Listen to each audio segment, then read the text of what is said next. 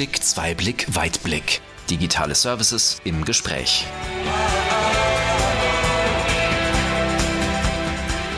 Hallo zusammen, mein Name ist Katja Lübke und ich begrüße Sie herzlich zu unserer neuen Episode des Podcasts Einblick, Zweiblick, Weitblick, digitale Services im Gespräch. Wir haben in den bisherigen Episoden schon des Öfteren über Projekte aus dem Maschinenbau gesprochen, viel auch schon mit Partnern und Kunden aus dem Sondermaschinenbau. Aber welchen zukünftigen Herausforderungen der Maschinenbau begegnen wird, welche Technologien dabei eine Rolle spielen werden und was allgemein auf Maschinenbauer zukommen wird, das wollen wir heute mal in einer gesonderten Episode ganz genau betrachten. Marco Gierden, den Sie vielleicht schon aus der Folge zu dem Multi-Carrier-System beim Sondermaschinenbauer AS Automation kennen und ein neues Gesicht bei uns, Christian Gerhardt. Das Pendant zu Marco für Handling-Systeme aus unserem Stammhaus sind heute für uns mit an Bord und gemeinsam wollen wir eben die Zukunft des Maschinenbaus beleuchten. Marco, stell dich doch bitte nochmal genauer vor für all diejenigen, die dich eben noch nicht kennen und Christian legt dann gerne gleich im Anschluss nach. Ja, mein Name ist Marco Gierden. Ich leite die Promotion in dem Bereich der Produktionsmaschinen für die Themen Handling, Robotik und das genannte Multicarrier-System. Ja, und mein Name ist Christian Gerhardt. Ich leite bei uns das globale Business Development für Handling und Robotik im Produktionsmaschinenumfeld. Wie du schon schön gesagt hast, Katja, quasi das Pendant zum Marco aus dem Stammhaus mit dem globalen Blick. Wunderbar. Ja, der Maschinenbau verändert sich, so wie ja auch der Rest unserer Welt. Alles wird digitaler, gerade bei uns, bei Siemens wird alles digitaler und das ist ja auch richtig und wichtig. Ihr habt im Vorgespräch auch schon mal von der Automatika erzählt, also der Leitmesse für intelligente Automation und Robotik auf der Messe habt ihr bestimmt viele Veränderungen gesehen. Wo kann denn der Maschinenbau, der ja doch häufig noch sehr klassisch unterwegs ist, von der Digitalisierung profitieren? Beziehungsweise, ja, welche digitalen Möglichkeiten beeinflussen den Maschinenbau aktuell auch am meisten? Ich würde ganz einfach sagen, der digitale Zwilling lebt. Auf der Automatiker hat uns der digitale Zwilling bei vielen Kunden gezeigt, was möglich ist, was wir mit den neuen Tools leisten können und wo genau die Vorteile liegen, das ist in der Digitalisierungszeit mittlerweile bei unseren Maschinenbauern angekommen. Genau, was du sagst, ist ein ganz spannendes Umfeld im Moment. Ähm, wir haben disruptive Märkte, das ist das Thema E-Mobilität, aber auch das Thema Nachhaltigkeit, was unsere Maschinenbauer auch zum Umdenken zwingt, fordert, würde ich sagen. Und in dem Zuge, wie du schon sagtest, kann sich der Maschinenbau gar nicht mehr an vielleicht ähm, klassische Konzepte von vor 20 Jahren halten, sondern muss wirklich umdenken. Ja. Die Zeiten haben sich dahingehend geändert, dass mittlerweile einfach begreifbar ist, was Digitalisierung bieten kann. Das hat sich bei unseren Maschinenbauern ganz maßgeblich geändert von, naja, wir schauen mal, wohin die Digitalisierungsreise geht, zum heutigen Zeitalter, wir nutzen Digitalisierung. Welche Themen und Trends werden denn jetzt genutzt? Also ihr habt schon von disruptiven Märkten gesprochen, wo Mobilität, Flexibilität und auch Nachhaltigkeit eine Rolle spielen. Aber was ist hier noch relevant? Also ich würde das Thema flexible Produktion gern aufgreifen. Wir reden zwar gern von der Losgröße 1, soweit würde ich es noch nicht treiben, aber das Thema, dass ich auf Formate schneller reagieren muss, das wird, glaube ich, immer mehr kommen. Das sind individuelle Produkte, Jahreszeiten abhängig, gerade im Consumer-Bereich. Und da hilft mir, glaube ich, einerseits die Digitalisierung, solche Sachen vorab schon zu testen, in der Maschinenplanung, im Maschinendesign zu berücksichtigen aber auch natürlich in der Maschine nachher selbst. Äh, das geht dann in das Thema Elektrifizierung, aber auch Automatisierung rein, mich auf solche Anforderungen als Maschinenbauer einzustellen. Ich denke, wir alle kennen die großen Schlagworte Fachkräftemangel, Nachhaltigkeit, viele mehr. Und wir haben Lösungen für dieses Thema. Und das ist bei unseren Kunden, aber auch bei uns selbst angekommen. Wenn wir die schwierigen Jahre durch Corona oder nach Corona äh, anschauen, wie konnten wir diese überhaupt bestehen? Wie konnten wir Maschinen designen? Wie konnten wir gemeinsam mit Kunden arbeiten? Wenn jeder für sich sich diese Fragen stellt, dann kommen wir sehr schnell auf den Punkt, naja, das konnten wir nur bestehen, indem wir auf Basis einer vollständigen digitalisierten Kette Maschinen bereits dann realisiert haben, als es sie in Wirklichkeit oder in der Produktion noch gar nicht fertiggestellt gab. Wir bemerken also, dass ja, sich eine am Anfang doch recht maschinelle und technische Industrie langsam wandelt. Fordern die Maschinenbauer auch digitale Produkte oder müsst ihr wirklich ganz aktiv dafür werben, digitaler zu werden im Maschinenbau? Wir leben aktuell in einer Zeit, in der die Simulation als ganz konkretes Beispiel wichtiger ist denn je. Ich kann ganz konkret für meinen Verantwortungsbereich sagen, dass wir kein Kundenprojekt realisieren, was nicht auf einer digitalisierten Toolkette umgesetzt worden ist oder diskutiert wird. Ja, und ich glaube, das ist ganz spannend, was du sagst, Marco. Vielleicht hat man dann im Kopf, okay, die Maschine muss jetzt umgesetzt, simuliert werden, aber ich glaube, in allen Bereichen des Prozesses, also im Pre-Sales, der eigentlichen Entwicklung und Umsetzung, aber auch im After-Sales, ist das Thema digitaler Zwilling enorm wichtig. Einerseits die Machbarkeit vorab zu bestätigen, also auch der Maschinenbauer muss natürlich wissen, wenn er jetzt eine neue Endkundenanforderung bekommt, kann ich das umsetzen? Da muss er relativ schnell zu einer Grobaussage kommen und er muss dann natürlich immer weiter detaillieren und braucht dafür eben durchgängige Toolketten. Und dazu muss man sagen, dass die Komplexität extrem gestiegen ist. Also auch die Anforderungen an unsere Maschinenbauer sind in den letzten Jahren nochmal deutlich gestiegen. Und deswegen ist genau eine Vorhersagbarkeit zur Machbarkeit, aber auch zur Zeitdauer für die Umsetzung extrem wichtig. Also bedeutet, Simulation ist eigentlich schon Alltag für euch. Ihr bietet das an, es wird nachgefragt, es wird umgesetzt. Welche Rolle genau spielt denn jetzt schon künstliche Intelligenz? Oder ist das noch etwas exotischer, noch weiter weg in eurem Alltag? Es geht heute darum, wie können wir die künstliche Intelligenz im Maschinenbau konkret einsetzen. Also dort sind wir genau in der Phase, wo wir beim digitalen Zwilling vor ein paar Jahren, vor drei, vier Jahren waren. Aktuell haben wir ganz konkrete Beispiele, wie man die KI nutzt, das wissen wir. Jetzt befinden wir uns in der Phase mit unseren Maschinenbauern, wo können wir in sinnvollen Use Cases diese neuen Mechanismen einsetzen wenn ich jetzt gerade vielleicht auch nicht aus rein technischer Perspektive auf das Thema KI, KI-Systeme gucke, dann kommt einem ja sofort ChatGPT in den Kopf, also eine US-basierte Cloud-Lösung. Wie ist das auch bei den Maschinenbauern oder im technischen Bereich? Wie geht man da mit dem Wissen um, was man ja irgendwo in Tool einkippt? Was riskiert man auch in dem gleichen Zuge? Das ist natürlich ein hochspannendes Thema, was uns aber auch gerade umtreibt, wo ich äh, ehrlich gesagt noch keine endgültige Aussage habe, was wir uns aber natürlich schon angucken. Also wie gehen wir, was du sagst, mit dem Thema um? Ich möchte vielleicht ein einfaches Programm äh, sagen, was zu tun ist und äh, eine künstliche Intelligenz spuckt mir vielleicht den Code aus. Also wessen IP ist das? Wem gehört das? Das sind, glaube ich, spannende Fragen, die aus meiner Sicht noch nicht vollständig geklärt sind. Ja, wo wir ganz konkret Mechanismen wie ChatGPT oder andere vergleichbare nutzen, ist beispielsweise auch im Recoding oder auch in der Kommentierung von Code. Also ich kippe Code-Fragmente in diese Tools ein und erhalte im Gegenzug eine kommentierte Aussage, was denn dieser Code auch alles macht. Auch dafür nutzen wir diese Tools und äh, das alleine ist schon mal ein riesiger Vorteil, der ja vor wenigen Jahren noch völlig undenkbar gewesen ist. Hält denn die Technik generell mit der Geschwindigkeit der Anforderungen mit? Also auch unsere Siemens-Module brauchen ja eine gewisse Zeit, bis wir sie entwickelt haben, bis sie dann auch weiter reifen. Wie passt das zusammen? Das ist ein wahnsinnig spannender Punkt, denn genau die Entwicklungsgeschwindigkeit können wir in einer offenen, freien Umgebung sehr, sehr schnell realisieren und implementieren. Das heißt, die Basisinfrastruktur der Hardware, der Software, die steht. Und wir haben mit dieser heutigen Möglichkeit konkret auf Basis von Edge-Technologie alle Freiheiten der Welt. Das heißt, wir können sehr schnell Funktionen implementieren, sehr schnell KI-Algorithmen beispielsweise ausprobieren und dergleichen mehr. Das heißt, wir sind so gesehen plattformunabhängig, was uns einen wahnsinnigen Vorteil schafft aber auch eine wahnsinnige Geschwindigkeit ermöglicht. Magst du einmal kurz nochmal erklären, was Edge-Technologien sind? Weil ich glaube, wir hatten da zum einen noch keinen Podcast drüber und zum anderen auf jeden Fall heute noch nicht drüber gesprochen. Ja, was ist Edge? Das ist für viele eine gute Frage. Die Frage, glaube ich, mussten wir uns auch selbst erstmal genau definieren.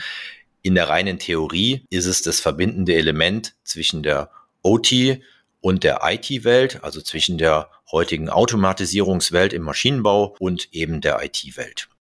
Wir haben heute, man muss sagen, zwei Elemente, die mit Edge abgedeckt werden können. Das eine ist ein ganz wichtiger Aspekt, Security, also Sicherheit. Wie kann ich denn die Welten auch sicher voneinander trennen und doch einen Zugriff oder Durchgriff in die jeweils andere Welt haben. Und zum anderen bietet es die Möglichkeit, mit den jeweiligen Daten sowohl aus der IT-Welt als auch aus der OT-Welt gemeinsam auf einer Plattform zu arbeiten und damit eben Mehrwerte zu schaffen. Vielleicht dazu noch ein ganz konkretes Beispiel. Ähm, wir haben kürzlich ähm, eine eigene KI-App äh, für Bin-Picking, also den Griff in die Kiste, ein neuronales Netzwerk veröffentlicht als Produkt. Und ähm, jetzt ist einfach so, dass natürlich auch da Verbesserungen dran stattfinden über die Zeit. Das heißt, der Kunde kauft vielleicht heute diese Software, möchte aber auch morgen noch von den Verbesserungen profitieren. Und da ist natürlich die Frage, wie bringe ich die an die Maschine? Heute laufe ich tatsächlich noch vielleicht mit einem Programmiergerät an die Maschine, lade eine neue Software runter. Das möchte ich in Zukunft natürlich irgendwie möglichst remote tun. Und da, wie der Marco schon sagt, ist die Edge für uns das verbindende Element, zu sagen, ich kann extern einen neuen Algorithmus, ein neues Netzwerk trainieren, möchte das aber gerne auf die Maschine deployen, ja, also quasi äh, runterladen und das Ganze natürlich unter diesen ganzen Aspekten. Ich darf den Produktionsfluss dabei nicht stören. Ich muss äh, aus Cybersecurity-Aspekten sicher sein und da können wir dann eben so einen kontinuierlichen Prozess sicherstellen.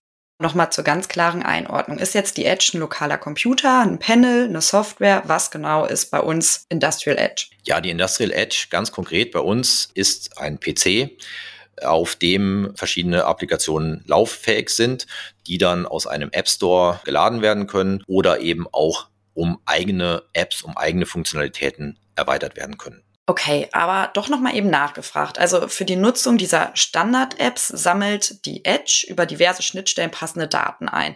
Aber was ist da mit anderen Themen? Also legt man sich da fest oder gibt es auch Freiheiten, welche Daten man wofür nutzen möchte, ja oder auch kann? Also wenn ich jetzt zum Beispiel mal an Condition Monitoring denke oder ja eigene Ideen eines Maschinenbauers zur Auswertung oder Analysen, eben zum Beispiel über KI-Modelle.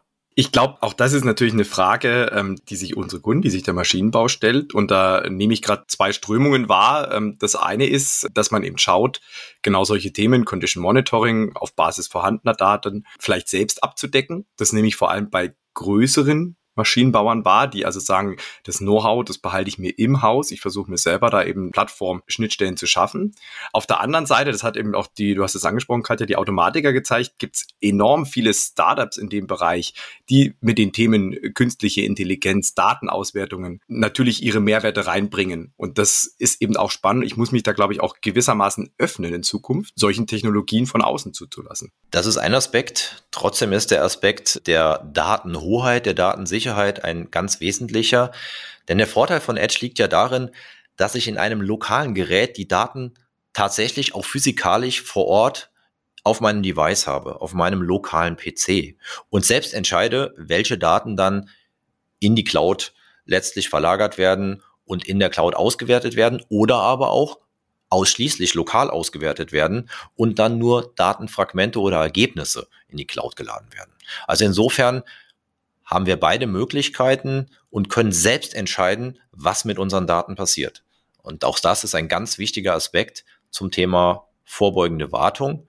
Denn nicht alle Wartungsdaten möchten unsere Kunden in die Cloud versenden und äh, zulassen, dass damit vielleicht Dinge ausgewertet werden, die vielleicht eine ganz andere Zielsetzung haben als die ursprüngliche Aufgabenstellung, nämlich der vorbeugenden Wartung aus Sicht des jeweiligen Maschinenbauers. Wie sieht es denn generell mit digitalen Schnittstellen aus? Sind die schon da? Könnt ihr darauf schon zugreifen oder müssen da ganz viele noch bei Null anfangen? Das ist ein sehr, sehr guter Punkt. Wie weit sind wir denn mit der Digitalisierung? Wie weit sind wir denn mit dem Datenzugriff auf unsere Maschinen? Ich kann mich sehr gut an Diskussionen erinnern. Ja, die Daten haben wir nicht. Wir haben die Schnittstellen nicht. Wir haben die Interoperabilität nicht.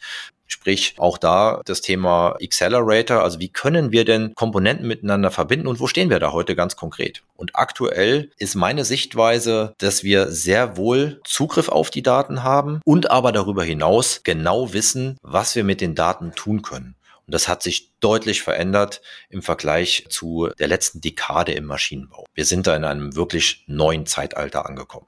Und dieser Aspekt der Standards, also wie sinnvoll wäre das jetzt aus unserer Perspektive, einheitlich in Standards zu agieren? Oder sagt ihr, nee, also diese digitalen Schnittstellen, die müssen für uns nicht genormt werden, eben durch sowas wie Accelerator ist ein Austausch da, es gibt offene Plattformen, wo man voneinander lernen kann und sein Wissen einspielen kann? Da habe ich eine ganz klare Meinung zu. Standardisierung ist der Schlüssel zur Digitalisierung. Keine Standardisierung, keine Digitalisierung. Warum? Weil wir nur mit einer normativen Datenhandhabung auch vergleichbare Ergebnisse liefern können. Und auch die Geschwindigkeit ist nur dann möglich, wenn wir auf Standards zurückgreifen. Ich glaube, wir sind da im Bereich der Standardisierung oder standardisierten Schnittstellen auch sehr gut unterwegs, weil das, was wir mit unseren Systemen heute machen, gerade in der Verbindung IT-OT nicht auf proprietären, sondern auf ganz offenen Standards wie zum Beispiel OPC-UA basiert. Maschinen haben ja oft eine Lebenserwartung von mehreren Jahrzehnten und das ist auch gut so. Aber es gab damals ja eben dann auch noch nicht die Digitalisierung, entweder noch gar nicht oder nicht so, wie sie es heute gibt. Wie bekommt man denn diese alten Maschinen, die eben ja viel noch vorhanden sind, dann in einen Datenverbund, sodass die Daten auch genutzt werden können? Auch da ist es so, wie du sagst, Katja, standardisierte Schnittstellen. Es gibt ja die Möglichkeit, bei uns zum Beispiel einerseits die Daten aus der Steuerung direkt rauszuholen, aber gerade im Bereich Condition Monitoring an vorhandenen ähm, Maschinen zum Beispiel kann ich ja auch Sensorik installieren. Und das machen wir zum Beispiel ganz konkret bei Bestandsmaschinen, im sogenannten Brownfield, dass wir eben über Sensorik, ähm, versuchen, diese Maschinen weiter anzubinden, um auch da von den Vorteilen der Digitalisierung zu profitieren. Wir haben auch sogenannte Brownfield-Konnektoren, also wirklich auch Hardware, die es ermöglicht, mit sehr, sehr alten Maschinen Daten in die neue Welt zu transferieren. Also auch bis dahin, dass Maschinen, die überhaupt gar keine Buskommunikation haben, diese auch angebunden werden können. Ich habe noch einen Gedanken zum Thema Monitoring. Wir haben ja verschiedene Arten von Monitoring. Wir haben zum Beispiel Condition Monitoring. Wir nutzen das Monitoring auch zum Beispiel für Predictive Maintenance. Wie sieht es denn aus mit Energiemonitoring? Welche Rolle spielt das? Und vor allem, das fragt man sich ja oft, spielt das nur eine Rolle auf dem deutschen Markt oder wie merkt man den Trend auch international? Ich habe da ähm, ganz interessante Strömungen in den letzten Jahren immer wieder wahrgenommen. Ähm, beim Thema Energiemonitoring ist das immer so ein bisschen auch von außen beeinflusst, sei es durch Regulatorien, durch die Politik, so dass wir immer wieder so Phasen haben, in denen das Thema oh, Energieverbrauch äh, sehr stark betrachtet wird von den Maschinenbauern und dann kommt mal wieder eine Phase, da gehen vielleicht auch die Energiepreise runter. Da wird es dann wieder weniger relevant. Ich glaube, was wir im Moment wahrnehmen, ähm, das ist jetzt nicht mehr einem Hype folgend, sondern es ist wirklich auch die Anforderung, nicht nur in Deutschland, sondern ich glaube global in den Märkten, den Energieverbrauch runterzubringen. Die jüngste Vergangenheit hat es gezeigt, wie anfällig wir sind, wenn wir da nicht drauf schauen, wenn wir uns da abhängig machen.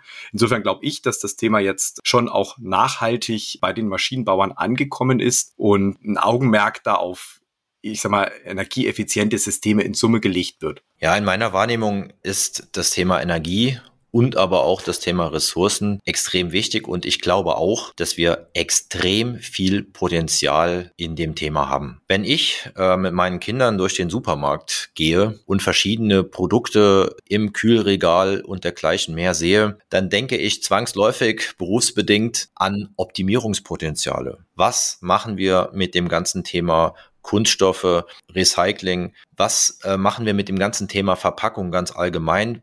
Packmittelstoffe, wie können wir diese auch energieeffizient erzeugen? Also es hilft ja beispielsweise nichts, wenn wir sagen, okay, wir nutzen nur andere Materialien, beispielsweise anstelle von Kunststoffen nutzen wir Naturfasern, diese aber einen deutlich höheren Energieeintrag in der Gesamtproduktionskette und Verarbeitung haben. Insofern ist es immer ein Zusammenspiel von wie finden wir recycelbare Ressourcen, nachhaltige Produkte und in gleicher Art und Weise uns Gedanken darüber machen, wie können wir Energie mit den verbundenen Produktionsprozessen einsparen. Es ist also ein Zusammenspiel von Rohstoffen und Energie. Und da sehe ich aktuell auch den größten Trift, dass wir hier ein riesiges Potenzial haben, was wir unbedingt heben müssen. Und mal ein Blick in die Zukunft. Wie selbststeuernd werden Anlagen in Zukunft sein? Also welchen Einfluss hat eurer Meinung nach die Autonomie der Systeme im Maschinenbau? Wird da die Intelligenz eines Anlagenteils bereits vom Kunden eingefordert? Oder ja, was muss mal Zukunft sein? Sollen Anlagenteile zum Beispiel selbst ihre Fehler erkennen? Das Thema haben wir autonome Maschinen vielleicht sogar mit Ängsten geschürt, werden uns die Maschinen irgendwann dominieren, werden die Maschinen irgendwann nicht mehr kontrollierbar sein. Ich glaube, auch über diese Diskussionsphase oder auch Gedankengänge sind wir ein Stück weit hinweg. Das heißt, meine Meinung nach ist es so, dass wir bereits heute in Teilen die künstliche Intelligenz oder auch intelligente Algorithmen, die zur kontinuierlichen Verbesserung dienen, implementieren in Teilprozessen. Konkrete Beispiele kennen wir alle aus dem alltäglichen Leben im Supermarkt. Wie werden uns Produkte präsentiert? Zeigt uns der Apfel die schöne Seite, die rote Seite oder die grüne Seite und welche Maschinen stecken dahinter? Und dann kann sich jeder, denke, ganz gut vorstellen, wie solche Algorithmen funktionieren und wie Maschinen mit unterschiedlichen, insbesondere bei Naturprodukten, Anforderungen umgehen und immer wieder sich selbst trainieren, um ein optimales Ergebnis, bleiben wir beim Beispiel Apfel, die rote Seite immer dem Käufer zu präsentieren. Ja, und ich glaube, das ist ein mehrstufiges Konzept hin zur Dark Factory, also Licht aus. Jede Maschine äh, weiß genau, was sie zu tun hat, optimiert sich. Ich glaube, da ist noch der spannende Aspekt auch im Verbund zwischen verschiedenen Maschinenteilen, zwischen AGVs, zwischen der B- und Entladung von gewissen Stellen. Das ist auf jeden Fall ein, ein spannendes Feld. Ich glaube, der erste Schritt ist wirklich, dass eine Maschine, zum Beispiel jetzt wieder beim Thema künstliche Intelligenz, im Laufe der Zeit sich selbst optimieren kann. Ja. Okay, also dass sie praktisch selbst auf Daten und Informationen reagieren kann, wenn irgendwelche Abweichungen zu den Daten eines normalen Betriebs vorliegen. Es könnte eine Anomalie sein, es könnte aber auch eine Prozessoptimierung sein, also zum Beispiel ein, Bewegungszyklus. Wir sind ja im Bereich äh, zum Beispiel Handling, Robotik. Ähm, wie finde ich jetzt den besten Verfahrweg, den schnellsten Verfahrweg? Dass ich sowas gar nicht mehr fest programmiere oder beziehungsweise wissen, wir haben von der Flexibilisierung in der Produktion geredet. Ich weiß vielleicht morgen noch gar nicht, welches Produkt kommt. Ja, woher soll ich jetzt der Maschine sagen, was sie wann zu tun hat? Und ich glaube, solche Szenarien sind schon sehr bald denkbar oder sind heute schon da, dass ich eben in einem gewissen Rahmen der Maschine nur noch sagt, was sie zu tun hat und sie sich dann selbst, äh, Beispiel Bewegungsplanung, den besten, den schnellsten Weg sucht. Aus meiner Sicht gibt es auch den Vorteil, dass wir uns die Maschinendaten und die Produktionszyklen sehr genau anschauen können, also Analyse von Daten und Ableitungen treffen. Und was wir heute feststellen, ist, dass die lernende Maschine deutlich schneller zu Ergebnissen führt, die auch erfahrene Maschinenbediener so nicht erkennen können. Wie würdet ihr das denn aus der Perspektive der Programmierung sehen? Wenn ich jetzt an sowas wie Mendix, also Low-Code-Programmierung denke, ist die Programmierung unkomplizierter geworden, damit man dann einfacher mit einer Maschine agieren kann? Ja, der Wunsch nach einer sehr einfachen Programmierung, im Idealfall textuelle Beschreibung oder sogar Voice-to-Text oder Voice-to-Machine. Und äh, wir haben dann vollautomatische programmierte Maschinen. Wir wissen im Prinzip in der Blackbox überhaupt nicht mehr, was darin passiert, aber die Maschine funktioniert perfekt. Da sind wir zugegebenermaßen im Jahr 2023 noch nicht. Was wir aber nutzen, sind moderne Tools, ChatGPT als Beispiel zu nennen und dort eben automatisierte, textuell beschriebene Codefragmente zu realisieren und auch kontinuierliche Verbesserungsprozesse im Code auch zu implementieren, eben lernende Algorithmen, die dann auch tatsächlich automatisch den Code generieren. Da stehen wir heute. Und inwiefern kann der Fachkräftemangel durch schlauere Maschinen oder vor allem schlaue Maschinen kompensiert werden? Ich würde im ersten Schritt gar nicht sagen, durch schlaue Maschinen, sondern jetzt wirklich mal auf die Automation geschielt ähm, gesagt. Also heute habe ich viele Aufgaben, wo ich einen Bediener brauche, wo ich jemanden brauche, der vielleicht Teile entnimmt. Und ich glaube, da ist ein äh, großes Potenzial für uns, für unsere Maschinenbauer, solche Aufgaben zu automatisieren. Die Leute, die vielleicht dort stehen, eher für höherwertige Aufgaben zu verwenden. Und ähm, das ist dann noch gar nicht mal die schlaue Maschine im ersten Schritt, sondern das ist aus meiner Sicht die, die automatisierte Maschine.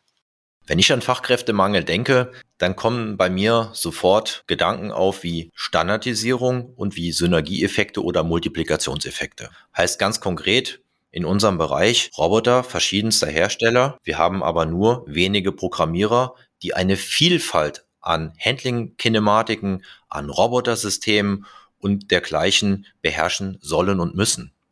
Wie können wir das erreichen? Wir können das dahingehend erreichen, indem wir einerseits Standards schaffen und aber auch, indem wir komplexe Programmieraufwendungen reduzieren mit beispielsweise neuen Programmiermöglichkeiten, also grafische Programmiermöglichkeiten, die dem Nutzer, dem Bediener auf sehr einfache und intuitive Art und Weise es ermöglichen, Standards selbst zu schaffen und diese dann herstellerübergreifend, Thema Interoperabilität, zu nutzen. Wir haben vorhin das Thema Maschine und Autonomie angerissen. Wenn wir diesen Gedanken nochmal weiterspinnen, wird eine Maschine künftig zum Beispiel ihre eigenen Ersatzteile drucken können? Ja, welche Möglichkeiten seht ihr, die jetzt gerade vielleicht noch ganz weit entfernt sind, aber sich noch entwickeln könnten? Oh, das klingt spannend, wenn die Maschine selber weiß, was sie jetzt drucken soll. ne, das ist natürlich eine nette Vision, aber ich, ich glaube, auch da wieder runtergebrochen, so weit ist das vielleicht gar nicht. Ich glaube nicht, dass die Maschine jetzt sagt, oh, bei mir ist das Teil XY kaputt gegangen. Das drucke ich mir jetzt selbst, also das sowieso nicht.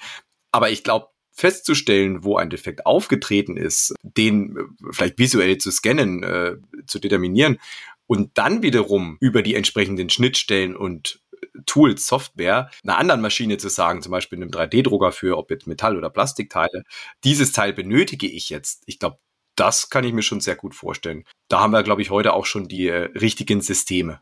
Ja. Und darüber hinaus, was auch sehr, sehr spannend ist, die Frage, warum gehen Teile in unseren Maschinen kaputt? Was sind genau die Auslöser? Häufig in der Vergangenheit waren es oft Mutmaßungen oder Erfahrungswerte, die in vielen Fällen sicher richtig waren und sind. Aber es gibt eben auch oft falsche Annahmen. Dann geht ein Teil mehrfach kaputt und wir wussten eigentlich nie so ganz genau, warum ist das so. Da haben wir heute Möglichkeiten, ob das eine Schwingungsanalyse ist über eine lange Zeit, wo wir genau vorhersagen können, aha, die oder jene Schwingung kann uns äh, in der Maschine Probleme verursachen. Wir haben das Thema auch Außeneinwirkungen. Wo kommen die her? Wie können wir das analysieren? Das sind alles Themen, die letztlich dazu führen, dass wir sehr genau und sehr schnell reagieren können. Und dann kommen auch Szenarien ins Spiel. Welche Ersatzteil sind denn jetzt die wichtigen? Wie muss eine Lagerhaltung aussehen? Und wie ist eine Häufigkeit in der Statistik zu erwarten? Und ich finde es ganz spannend, was du sagst, Marco, weil jetzt ja auch so ein bisschen, wir reden ja über die Zukunft des Maschinenbaus, auch wie muss er sich vielleicht im Service aufstellen. Jetzt reden wir halt viel auch über das vielleicht ja, Neumaschinengeschäft, zwar auch über das Condition Monitoring, aber genau diese Themen, welche Art von Service macht ein Maschinenbauer heute? Welche muss er vielleicht morgen liefern? Welche Art von Service macht vielleicht auch Siemens als Produktlieferant heute? Welche Art von Service im Bereich digitaler Services kann ich und muss ich denn morgen liefern? Und das finde ich eine enorm spannende Frage und ich glaube, da tut sich bereits sehr viel und da wird sich auch noch sehr viel tun. Gibt's denn da was, was ihr euch speziell wünscht? Also wenn ihr jetzt eure Maschine der Zukunft beschreiben könntet, was sind für euch die Must-Haves oder wo sagt ihr, boah, da würde ich mir wünschen, dass wir endlich dahin kommen? Da muss eine Siemens-Steuerung drin sein. Ah. was sollst du auch anderes sagen? nee, nee, ähm, im Ernst, ich glaube, auch da wieder gespiegelt, äh, was wir aktuell tun. Ich glaube, so eine vollautomatisierte Maschine, verkettete Maschinen, auch das nehmen wir wahr. Ein Kunde, ein Maschinenbauer, der sich vielleicht heute auf gewisse Teile der Verpackungsmaschine, nehmen wir mal als Beispiel, fokussiert hat, die denken auch um heute. Sie überlegen auch, wie kann ich den vorgelagerten, den nachgelagerten Prozess vielleicht noch mit abdecken in meinem Angebot? Wie kann ich das automatisieren? Und das ist, wo ich glaube, noch sehr, sehr viel Potenzial heute schon liegt überhaupt diese ganzen Abläufe, Maschinenverkettungen zu standardisieren und zu automatisieren. Bei mir ist es so, obwohl ich den Maschinenbauer jetzt schon seit etwas mehr als 20 Jahren begleite, finde ich in meiner persönlichen beruflichen Laufbahn ist es die spannendste Zeit. Denn einerseits haben wir wahnsinnige Herausforderungen und auf der anderen Seite, und das ist die gute Nachricht, wir haben Lösungen. Und meine Vision von meinem zweiten Arbeitslebensabschnitt ist, dass wir diese Chance nutzen und damit einfach die Zukunft aktiv gestalten und wie gesagt, wahnsinnige Potenziale hinsichtlich Ressourcen, hinsichtlich Energie heben und dass wir die Energiewende einfach wirklich schaffen und dazu die Mechanismen, die wir heute haben, nutzen. Nochmal eine andere Perspektive auf die Zukunft. Was würdet ihr sagen, wie entwickelt sich denn überhaupt der Markt? Und vor allem, wo ist der relevante Markt? Wir haben ja immer mal wieder Kritik, was Deutschland als Markt angeht. Was denkt ihr, wohin orientiert sich das und wie seht ihr hier auch eine potenzielle Entwicklung vielleicht mit Blick auf die nächsten 10 bis 20 Jahre? Ich glaube, der Markt bestimmt die Entwicklung natürlich mit. Wir haben auch ein Buzzword, aber das Thema Lokalisierung, also quasi Unsere Maschinenbauer, selbst Mittelständler, sind natürlich im globalen Umfeld unterwegs, verkaufen häufig nicht nur in Deutschland, sondern darüber hinaus. Dann muss ich natürlich auf die lokalen Gegebenheiten reagieren. Und ich glaube, auch da wieder unter dem Technologieaspekt Deutschland als Hochlohnland. Ich glaube, hier werden sich manche Technologien schneller durchsetzen als vielleicht bei unseren Nachbarländern, wo die Lohnkosten noch nicht so hoch sind. Und ähm, insofern glaube ich nicht, das ist ja vielleicht auch mal so ein Bild, was man malt. Die Produktion verschwindet aus Deutschland, geht woanders hin. Ich glaube eher, wenn wir die richtigen Ableitungen treffen, wie gesagt, Technologien einsetzen, darauf reagieren, dann werden wir auch weiterhin einen sehr großen Markt in Deutschland haben und auch viele spannende Technologien bei uns vielleicht eher antreffen als in anderen Ländern. Was uns in jedem Fall nicht helfen wird, ist lähmende Angst. Und insofern, was der Markt uns bringt, müssen wir annehmen und müssen mit Lösungen entsprechend reagieren. Und deswegen blicke ich ganz optimistisch in die Zukunft, weil wir die Lösungen sehr schnell implementieren können. Wir sind im Gegensatz dazu, wie es häufig in der Presse in meiner Empfindung dargestellt wird, dass Deutschland so ein bisschen sich verabschiedet, ja, vom Maschinenbau, von neuen Technologien und dass wir nur noch sozusagen hinten anstehen. Das kann ich in meiner Rolle im beruflichen, aber auch im privaten Umfeld überhaupt nicht feststellen. Und deswegen der Angst mit Optimismus entgegenzuwirken, das alleine ist schon mal äh, ein Schlüssel, wenn wir denn verstanden haben, wir haben die Technologien und wir können sehr schnell diese Technologien nutzen und in konkrete Lösungen umsetzen. Das ist genau der Prozess, der uns in den nächsten Jahren gelingen muss. Wir müssen lernen, mit den neuen Technologien sehr schnell umzugehen. Und das äh, ist die Herausforderung. Ja, finde ich spannend. Also vor allem, wir haben die Technologien und wir tun ja auch alles dafür, dass wir auch das Know-how haben, beziehungsweise es bei uns bleibt oder wir das weiterentwickeln. Das fand ich äh, ein super schönes Abschlussstatement. Ich bin gespannt, wie weit wir in einigen Jahren dann wirklich im Maschinenbau sind. Ihr wisst ja, wir sind immer offen, dann auch noch mal äh, eine weitere Podcast-Episode mit euch aufzunehmen. Dann können wir das noch mal rückblickend analysieren. Vielen Dank für eure Zeit und das spannende Gespräch. Ja, ich bin gespannt, wie es weitergeht und ähm, ja, glaube, das war wirklich eine tolle Episode. Danke euch. Danke dir. Ja, vielen Dank. Dann hören wir uns ja in zehn Jahren wieder. Genau. Und an Sie, liebe Zuhörer und Zuhörerinnen, wie immer, ein Transkript dieser Episode finden Sie bei uns in der Service-Digithek. Da haben Sie natürlich auch die Möglichkeit, mit uns in den Dialog zu treten und Kontakt zu uns aufzunehmen. Und Sie finden den Link hierzu in den Show Notes. Und dann freue ich mich, wenn Sie auch beim nächsten Mal wieder reinhören, wenn es heißt Einblick, Zweiblick, Weitblick, digitale Services im Gespräch.